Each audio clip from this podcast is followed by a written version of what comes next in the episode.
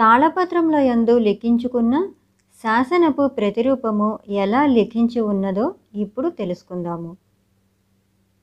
సంస్కృత శ్లోకమయమైన ఆ శాసనము వినిపించి వెన్నెయ పండితుని కంటే ఉత్తమ చరిత్రలు ఏ కొందరో ఉండవచ్చును. కానీ అట్టివారికి ముస్లింల నుండి రక్షణము సందేహాస్పదమే. కోనసీమ వాసులకు వెన్నెయ పండిత సోదరులకు కానీ ఇతర వేద శాస్త్రజ్ఞులకు కానీ అట్టి పీడ ఉండదు. కోనసీమకు 3 దిశలయందు గోదావరియు 4వ దిశయందు సముద్రమును చుట్టి ఉండుట చేత ఆ ద్వీపంలోని తురకులు సులభముగా చొచ్చుకుని రాగలరు అని ఎంతయో దూరదృష్టితో వేద శాస్త్రములను కాపాడిన ప్రోలయ నాయకుని సమయజ్ఞత, యుజితజ్ఞత, కార్యదక్షత ఎవరి అందైనా కాంచగలమా?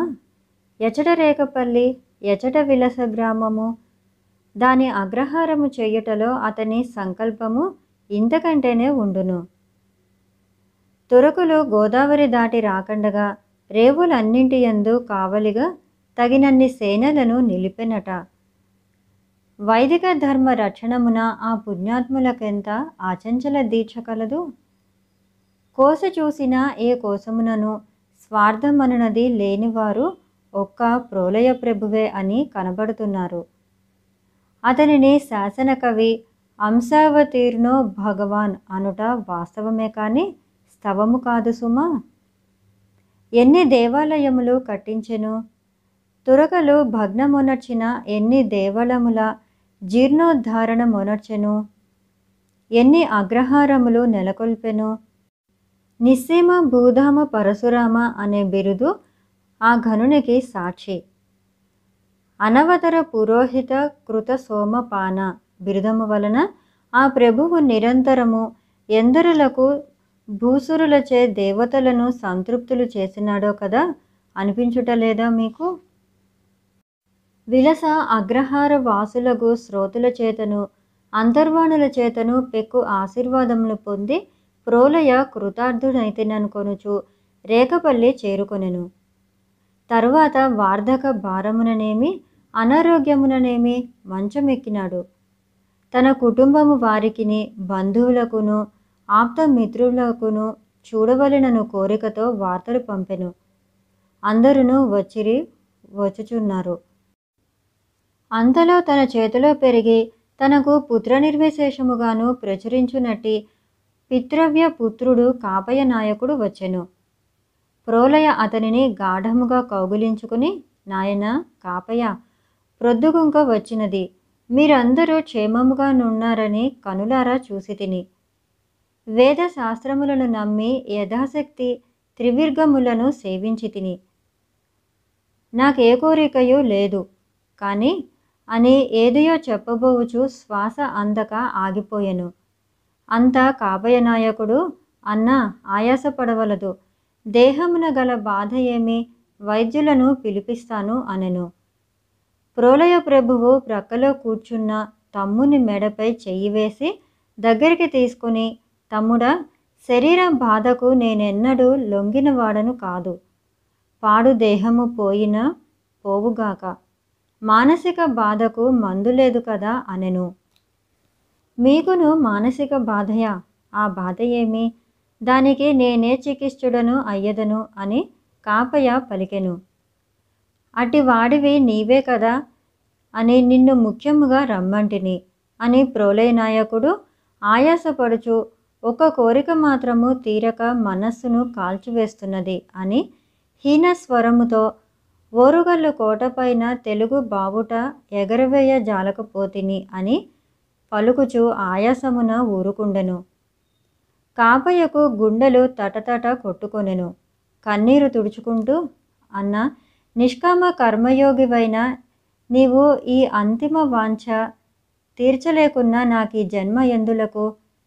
విశ్వేశ్వరుని దయచేత ముసునరి వంశము పేరు నిలుచున్నట్లు ఓరుగల్లు కోటపై తెలుగు జెండా నేను ఎగురవేసెదను అని ఇంకా ఏదియో అనుభవచుండగా ప్రోలయ నాయకుడు శంభో మహాదేవ అనుచు కన్నుమూసెను. గుండె ఆగిపోయినది. పరివారమంతయు ఆహాకారాలు ఉనర్చెను. ఇక మనలను కాపాడు ప్రభువు లేడా అనుచు విన్నవారందరూ గొల్లుమని విలపించిరి. కాపయ నాయకుని హృదయమున సూర్యుడు అస్తమించి గాఢాంధకారము ఒక్కసారిగా కమ్ముకొనెను. కొండ విరిగి నెత్తిపై పడినట్లు అయినది. మరునాడు హృదయము కొంచెము కుదుటగా చేసుకొని మిత్రవర్గములను హుటాహుటిగా రమ్మనమని వార్తలు పంపెను. యథావిధిగా అన్నకు పితృభావముతో ఔర్ధదేహిక క్రియలను నిర్వర్తించెను. అశౌచ నివృత్తి అయిన దినముననే బంధుమిత్ర పరివార సమేతుడై ఓరుగల్లు చేరి సూటిగా కోటలోనికి పోయెను.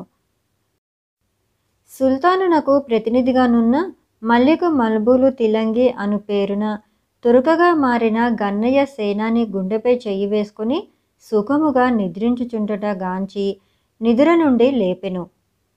కన్నులు నలుముకొనుచు వాడు లేచి ఖడ్గహస్తుడై కాలయముని వలె ఎదుటనున్న కాపయ నాయకుని గాంచి పాన్పు నుండి తటాలున కిందకి ఉరికి అతని తప్పించుకుని పారిపోయెను. కలవరపడుచు వాని పరివారము వానిని అనుసరించినది.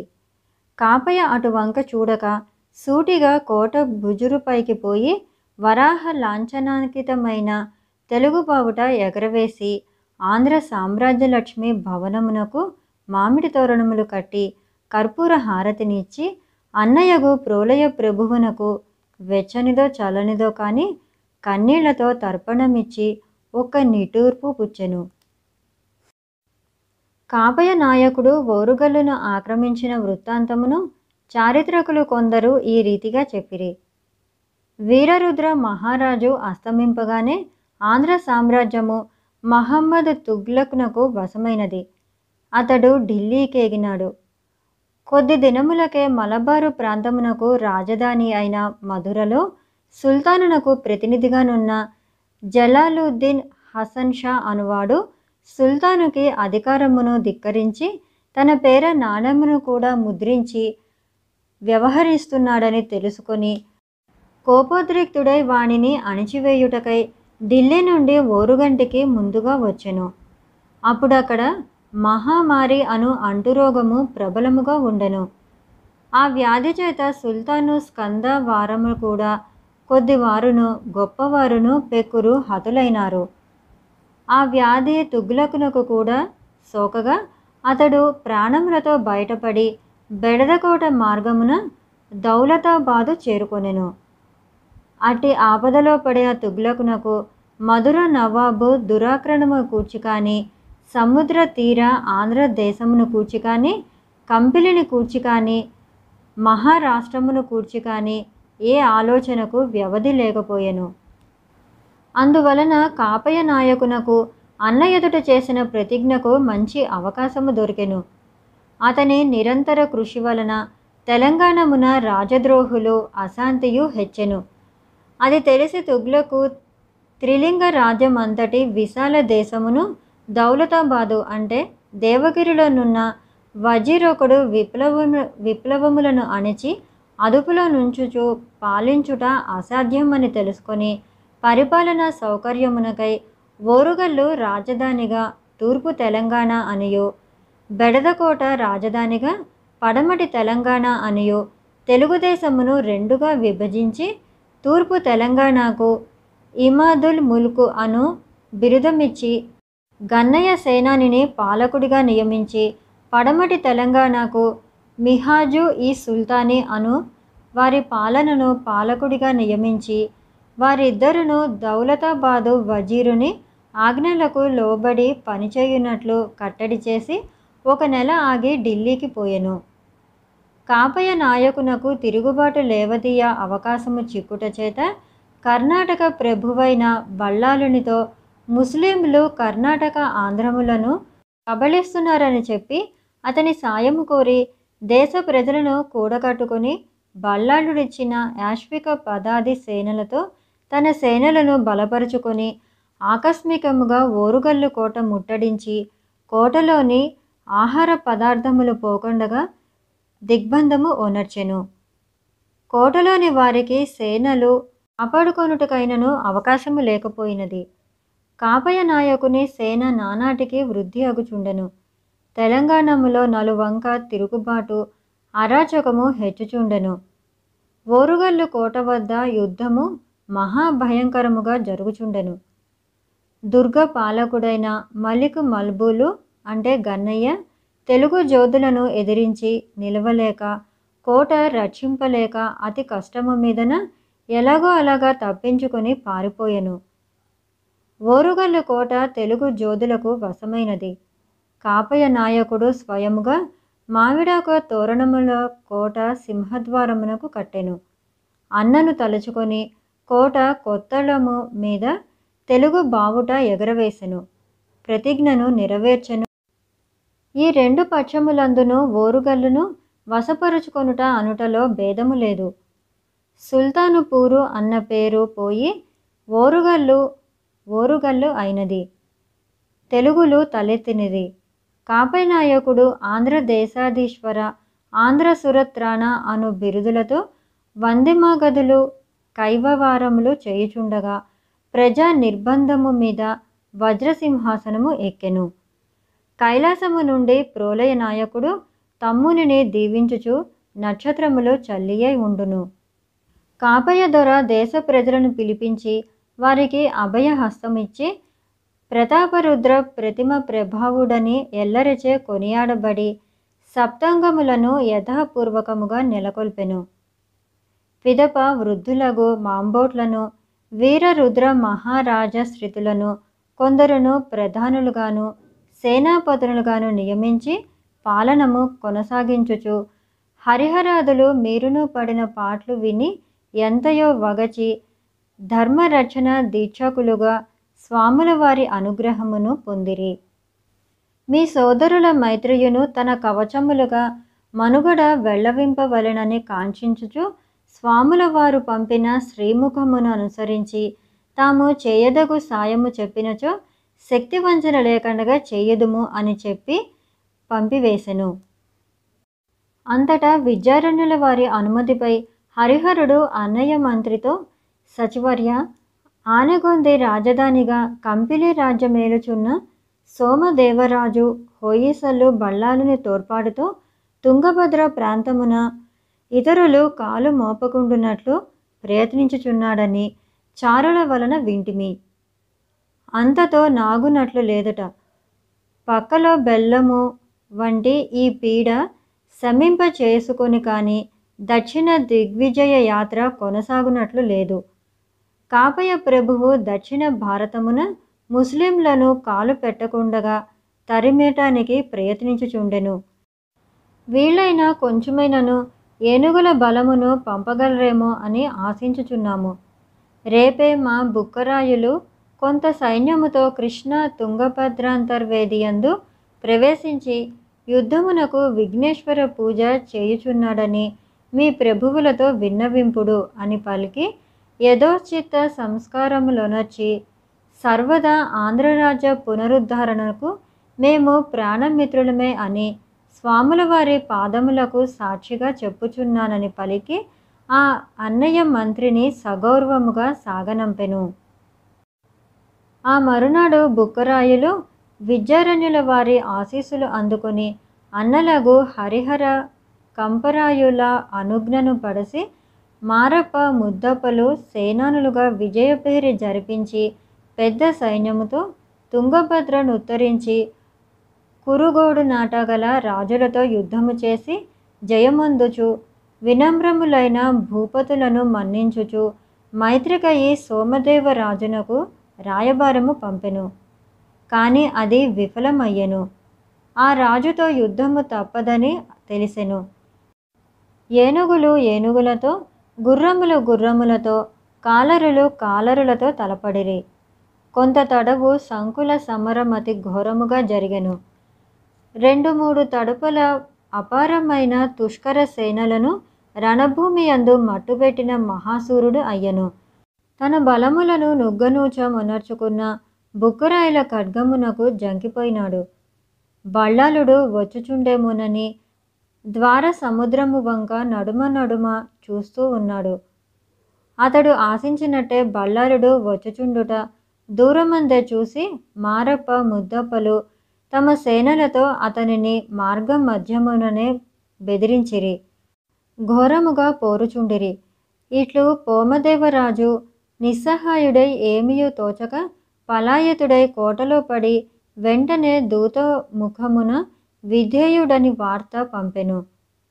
బుక్కరాయలటువంక బళ్ళారునితో పోరాడుచు మారప్ప ముద్దప్పలకు సహాయముగా నేగి శత్రుసేన సముద్రమును మందరగిరి వలె కలచి పారవేసి ఉభయ నది మధ్య భూమియందలి మండల పతులతో నెదిరించిన వారిని జయించుచు దాసోహమునర్చిన వారికి అభయహస్తం ఇచ్చుచు అనర్గల వీర విహారమునర్చి జయబేరి జరిపించి శ్రీ విరూపాక్ష స్వామి దేవాలయమునకు సపరివారముగా వచ్చెను. బుక్కరాయలు జైత్రయాత్రకు తుంగభద్ర దాటిన మరునాడే చారముఖము దక్షిణ పశ్చిమములు నుండెడు కొందరు రాజ్యనులు సంగమ వంశజులు దేవుని రాజ్యము నెలకొల్పురుదట, అది ఏదియా అని చూస్తాము అని లఘూకరించి మాట్లాడినట్లు తెలుసుకొని హరిహరుడు సైన్యములతో వెడలి విజృంభించి ఈర్ష్వాకులకు ఆ రెండు దిక్కుల రాజులను పోర జయించి పెక్కు మండలములను వశము నడుచుకొని తూర్పు పడమటి సముద్రముల నడుమ నుండు దేశము అంతయు తన ఆజ్ఞలకు తలవొగ్గునట్లు చేసెను. పంపాక్షేత్రమునకు వచ్చి విద్యారణ్యుల దర్శనమునకై ప్రతీక్షించి ఉన్న బుక్కరాయులను కౌగలించుకొని పరస్పర కుశలము అడిగికొని స్వాముల వారి దర్శనమునకు ప్రతీక్షించెను. దేవీ పూజ అనంతరము విద్యారణ్యుల వారి దగ్గర శత్రురక్త సిక్తములై వివర్ణములైన తమ ఖడ్గములను స్వామివారి పాదపీఠము దగ్గర ఉంచి ఆ అన్నదమ్ములిరువురును సాష్టాంగ వందనము వనర్చెను. స్వాముల వారు ఆనంద బాష్పూరములతో వారిని ఆశీర్వదించిరి. హరిహరుడంతా దోసలు పట్టి నిలిచి, మహాత్మా, నేడు మా సోదరులు సంపాదించిన రాజ్యము మాది కాదు, దేవర వారిది. అపజయమెరుగక అద్భుతంగా పోరాడిన సైన్యములు తాము సంపాదించిన ధనముచే మాకు లబ్ధులు అయినవి, కానీ స్వీయములు కావు. మీ ఆశీస్సుల ప్రభావము మాకు అంగరక్షకయ్యై విజేతలుగా చేసెను. మేము దేవర పాదదాసులము. ఇటు పైన మమ్ము ఆబ్దితో నురుకు అన్నను అగ్నిలో దూకుడు అన్నను వెనుగంజ వేయక మీ పాదసాక్షిగా చేయువారమే అని చెప్పుచున్నాము అనెను. ఆ మాటలకు ఉప్పొంగిన స్వాముల వారు మందహాసమునర్చుచు, వత్స, కృతజ్ఞులరై మీరు నాకిచ్చిన రాజ్యమును పాలించాలని మీ సోదరుల భుజముల మీదనే పెట్టుచున్నాను. సన్యసించి కూర్చున్న నాకు రాజ్యపాలన మీరు ఈయను తగదు, నేను స్వీకరింపను తగదు. ఆలోచింప నీ రాజ్యము మీది కాదు, నాది కాదు, ఈ విరూపాక్ష స్వామివారిది. మీ రాజ్య సంపాదనముకు ఈ దేవుడికి భాండాగారమే కదా మూలకారణము. కావున ఈ దేవుని రాజ్యమునకు మీ వంశము వారు తరముల వెంబడి కార్యకర్తలుగా ఉండి ధర్మరక్షణము కావించండి. మీరే ధర్మకార్యము ఒనర్చినను అది శ్రీ విరూపాక్ష స్వామి ఆజ్ఞచే చేసినట్లే శాసనాదుల యందు ఉంటుంది. అప్పుడు కానీ మీ ప్రభావము సుస్థిరము కాదు. ఇది పరమేశ్వరి వాక్కు, మరువకండి అని మరులు పలికి, రాజ్యాంగము ఏడింటిలో దుర్గము మొదటిది కదా, కావున శత్రు దుర్భేద్యము దుర్నిరీక్ష్యమునగు కోటను వెంటనే నిర్మింపపూనుడు అని పలికి స్థలము నిర్దేశింప హరిహరాదులు తోడరాగా తుంగభద్ర ఒడ్డున కొంత దూరము పోయి విశాలమగు అరణ్య ప్రదేశమును చూపించి, ఇది కిష్కింద అని చెప్పుదురు. విక్రమ స్థానమైన ఈ ప్రదేశము అరణ్యమానమైపోయినది, ఈ అడవిని ఛేదించి వెల్లడి చేయండి అని చెప్పగా హరిహరుడు ఆశ్చర్య పొందుతూ, దేవా, మా సోదరులు ఒకప్పుడు ఈ అడవికి వేటకని వచ్చితిమి. వేటాడుచూ ఉండగా కుందేలు మా వేటకుక్కపై తిరగబడి తరిమినది. అది చూసి మేమందరము ఆశ్చర్యపడి, పిరికి జంతువగు ఈ కుందేటికి ఇంత శౌర్యమెట్లు కలిగినది? బహుశా ఈ స్థలమహిమ కావచ్చు అనుకుంటుమి. దేవరవారును కోటకై ఈ స్థలమునే నిర్దేశించుట శుభోదర్కం అవుచున్నది అనను. యతీశ్వరులు ఆ మాటలకు సంతసించి ఈ ప్రదేశమంతయు వెల్లడి అయిన పిమ్మట నలువంకల ఆకాశము తాకుచున్నట్లుగా ఆ కొండలను పగలకొట్టి ఆ రాయితో కోటగోడలు నిర్మింపవలను. ఆ కొండలట్లే ఉన్నచో శత్రువులు ఆ కొండలను ఎక్కి కోటలోని సర్వస్వమును దోచుకొనగలరు. కనుకనే చెప్పినట్లు చేయవలను. ఏకక్రియ దర్వికరి బబువా అని అన్నట్లు శత్రుపీడము తొలగును, కోట నిర్మాణం అగును. అదిగో నట్టనడుమ ఉన్న మతంగ పర్వతము మాత్రము అట్లాగే ఉండవలను. శత్రువులెవరైనా దూరము నుండి ఎత్తి వచ్చినప్పుడు నలుదిక్కులా పరికరించి జాగ్రత్త పడుటకు గోపురముగా నదియు ఉపయోగపడును. మహావేగముగా సంతతము ప్రవహించుచు పెద్దరాతి బండలతో నిండి ఉండి నావలచే దాటసఖ్యము కాని జీవనది ఈ తుంగభద్ర దైవదత్తమైన కందకము కదా. ఈ ప్రదేశం ఎటు చూసినను 4 క్రోసుల దూరము కలదు.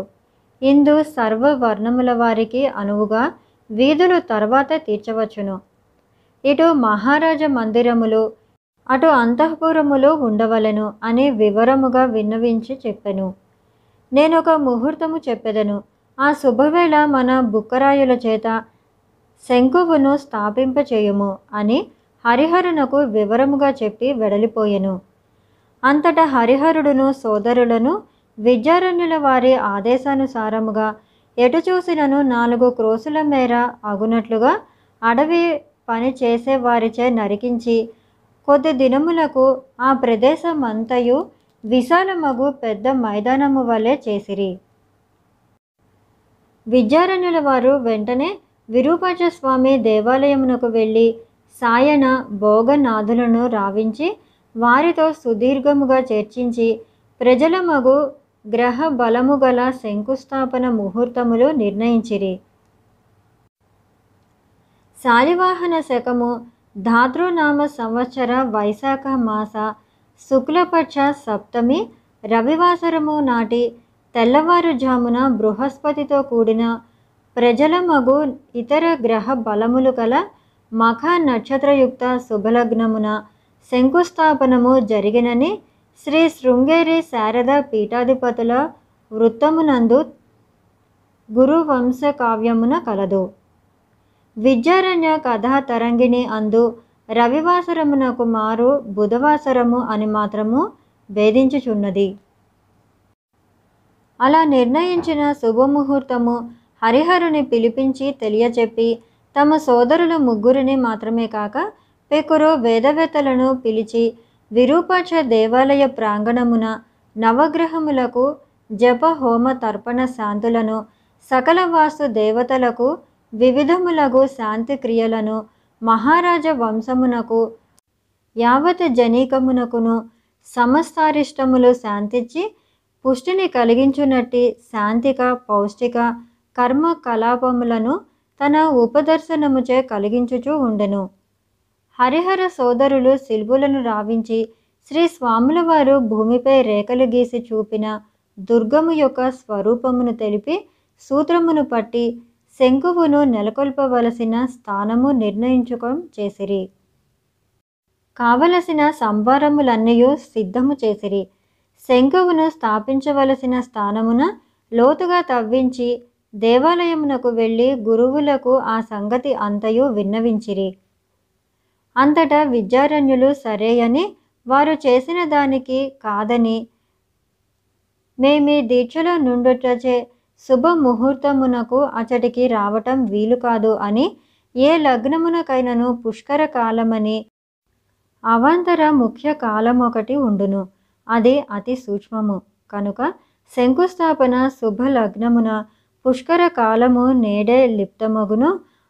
ఆ లిప్త తెలియుటకై రాత్రి కావున ఆకనమందలి నక్షత్ర సంచారమును బట్టి తెలుసుకొని విరూపాక్ష స్వామి సన్నిధినే ఉండి శంఖము పూరింతును.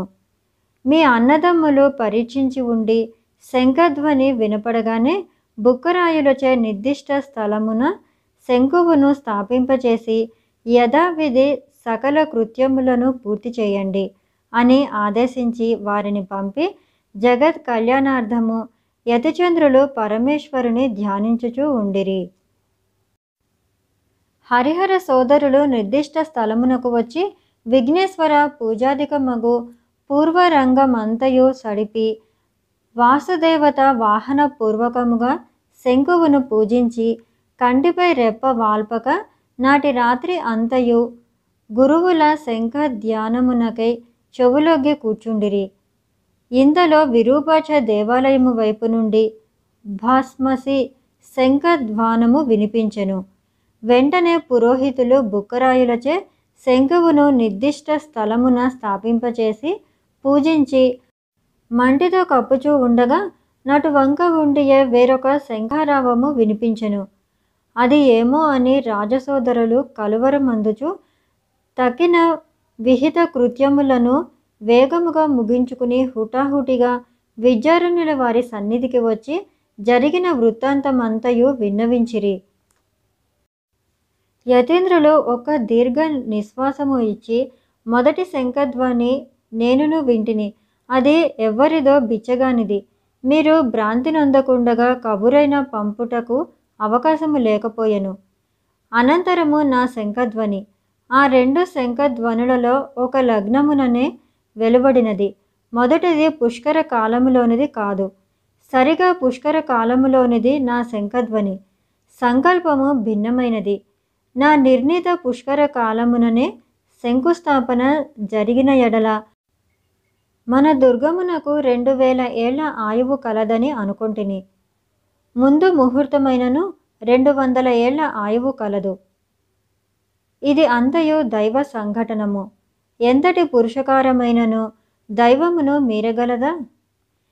ఇక దుర్గ నిర్మాణమునకు పూనుకొనండి అని వారిని పంపి కారువులను రప్పించి తాము ఆ ప్రదేశమునకు కని స్వయముగా సూత్రము పట్టి కోట గోడలకై అందందు భూమిపై శంకువులను నాటించి గుణావర్తము రూపొందించి కట్టడం ప్రారంభించెను.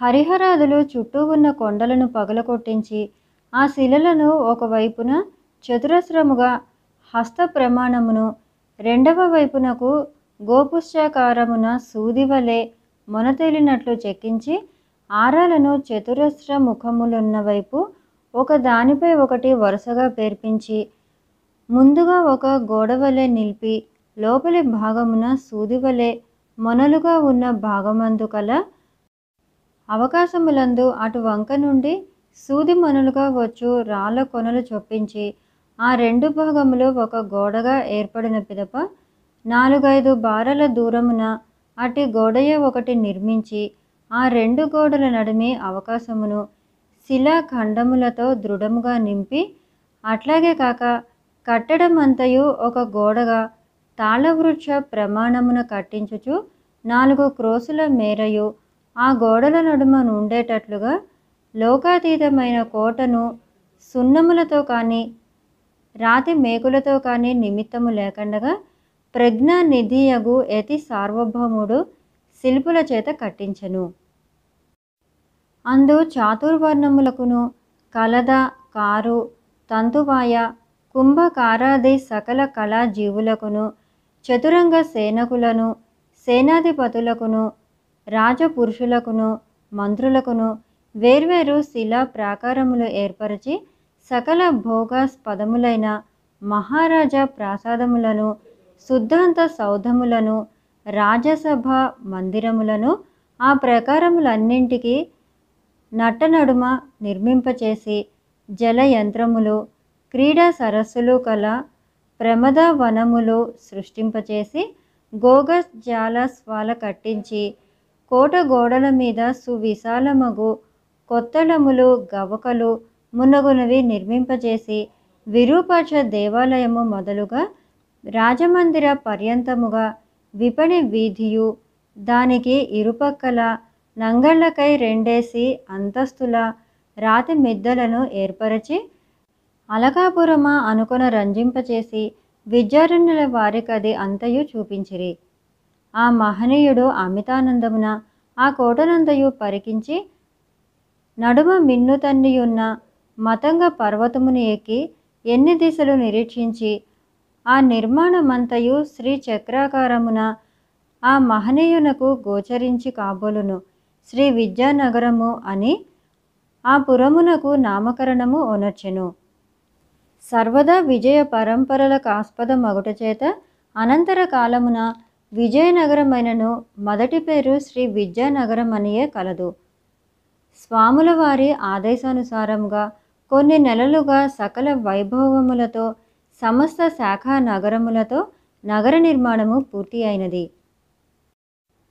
అంతటనొక శుభముహూర్తమున మిత్రులను బంధువులను రాజలోకమునకు ఆహ్వానించి సకల జనములు జయ జయ రావములొనచుచూ ఉండగా చతురస్ర సముద్ర జలములను గంగాదీప నదుల జలదీపములను రప్పించి తుంగభద్ర జలములతో మేళవించి బంగారు ఖండములను నవరత్నముల యందు చేర్చి పాలనమున బంగారు పట్టణము కట్టి బుక్కరాయులను రత్న సింహాసనమున కూర్చుండబరచి యతీంద్రులు స్వయముగా హిరణ్య సూక్త మంత్రములతో సామ్రాజ్యాభిషేక మంత్రములతో అభిషేకించి శ్వేతశ్చత్రమును వింజామరములను పట్టించి హరిహరుని పర్యవేక్షకునిగా చేసి తాము గురుస్థానమును అలంకరించి శ్రోత్రియులకు అంతర్వాణులకు కవులకు గాయకులకు దత్తతరహా రీతిని అగ్రహార గో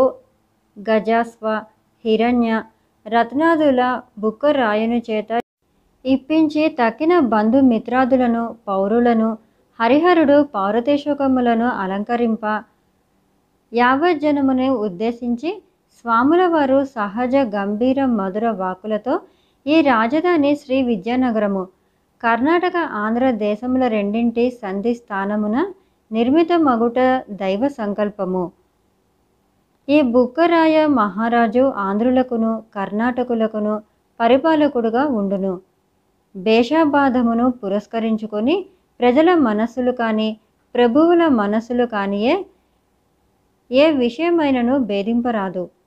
ఉత్తర భారతమున గల రాజ్యములెన్నియో ఇటు విభేదముల చేత గదా మహమ్మదీయుల కాల కింద పడి నిర్జీవములైనవి.